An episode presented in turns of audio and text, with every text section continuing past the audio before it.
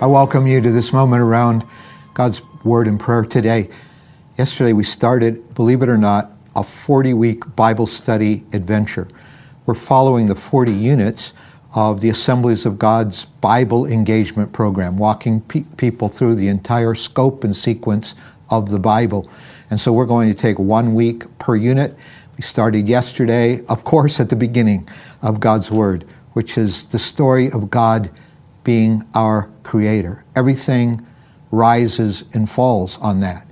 If we're just accidents, uh, that changes our, our entire worldview radically. But if we've been created by a loving God and a powerful God, then uh, that calls us to a whole new way of understanding who God is and who we are in light of that.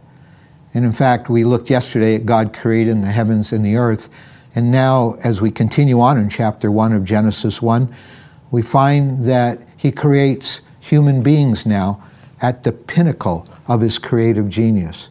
Verse 26 Then God said, Let us make mankind in our image, in our likeness, so that they may rule over the fish of the sea and the birds of the sky, over the livestock and over all the wild animals, and over all the creatures that move along the ground. And then verse 27 So God created mankind in his own image. In the image of God, he created them, male and female, he created them. Now, scholars have debated for a long time over what exactly it means to be created in the image of God. Uh, but if you could say anything about it, I think it means many things. We're introduced in verse 1 to the creativity of God. In the beginning, God created the heavens and the earth. And so I think our creative capacity is a reflection of the image of God. Our, our, our ability to show compassion, to love, be selfless. I mean, all of these are, are signs of the image of God in us. But I think the most profound reality of being created in the image of God is that we have the capacity to have relationship, not only with other people, but relationship with Him. That there's an eternal spirit in us that God wants to make alive. He wants to know us. And so God created human beings in His own image. In the image of God, He created them. And somehow in our maleness and femaleness, there is this completion of the image of God.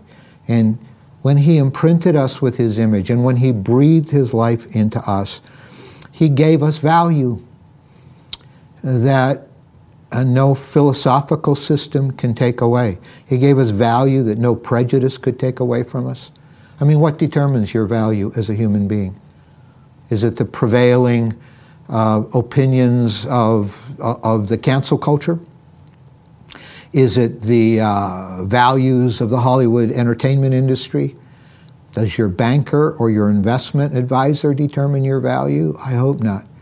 Listen, when we realize that we've been created in the image of God, we have been imprinted with value that nobody can take away from us. And people may look down on you. People may be prejudiced against you because of your skin color. People may classify you and uh, in certain ways because your IQ is not as high as other people's. I mean, but all of those measurements become irrelevant in this simple phrase In the image of God, He created them, male and female. And not only that, verse 28, God blessed them and said to them, Be fruitful and increase in number, fill the earth and subdue it, and rule over the fish in the sea and the birds in the sky and over every living creature that moves on the ground. I don't know if you're going to work today, if you're listening to this in the morning, or you've been to work, if you're listening to this at night, but this is the foundation as well of our theology of work. So God creates us in his image with the capacity to know him, with value, therefore, that nothing or no opinion in this world can take away from us.